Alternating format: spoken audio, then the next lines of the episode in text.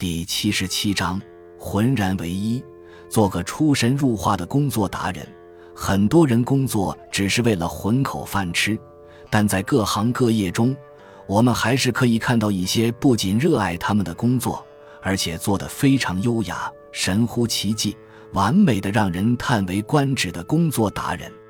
养生主里那位替文慧君杀牛的庖丁，就是一个很好的例子。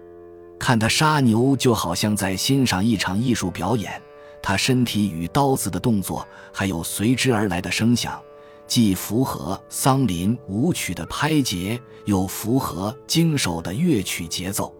啧啧称奇的文慧君问他是怎么办到的。庖丁说：“我所喜好的事的道，已超过一般的技巧。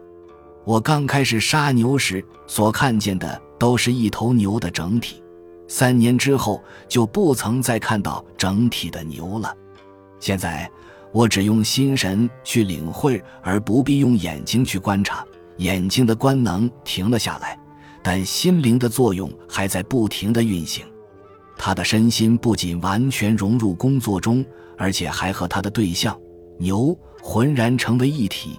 他凭直觉去杀牛。而被杀的牛竟也浑然无觉，在被完全分解开来后，还不知道自己已经死了。庖丁说：“他这已不是一般的技巧，而进入了道的境界。听起来似乎像个神话，但有这种神迹的人还不少。譬如日本有位横彦曾晃，工作是从刚孵出的一堆小鸡里抓出母的。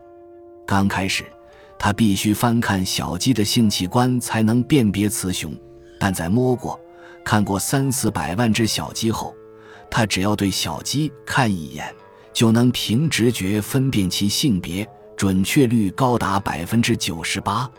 这不只是熟能生巧而已，他还进入一种无意识状态，没有意识到万物的存在，也不感受到天理自然的支配，就叫做忘我。忘我的人，便可和天理自然合而为一，这其实也是一种天人合一。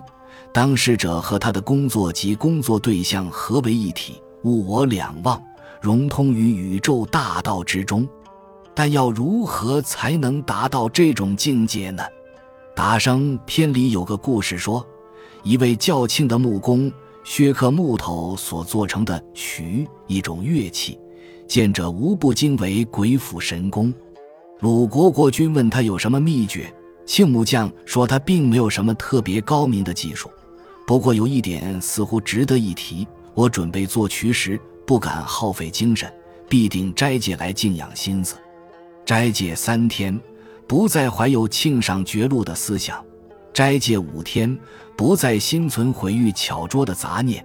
斋戒七天，忘掉了自己的四肢和形体。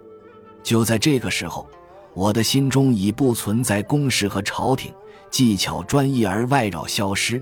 然后我进入山林，观察树木的质性，看到形态集合的一个完整的曲宛然呈现在我眼前。于是我动手加工制作。若非如此，我就不做。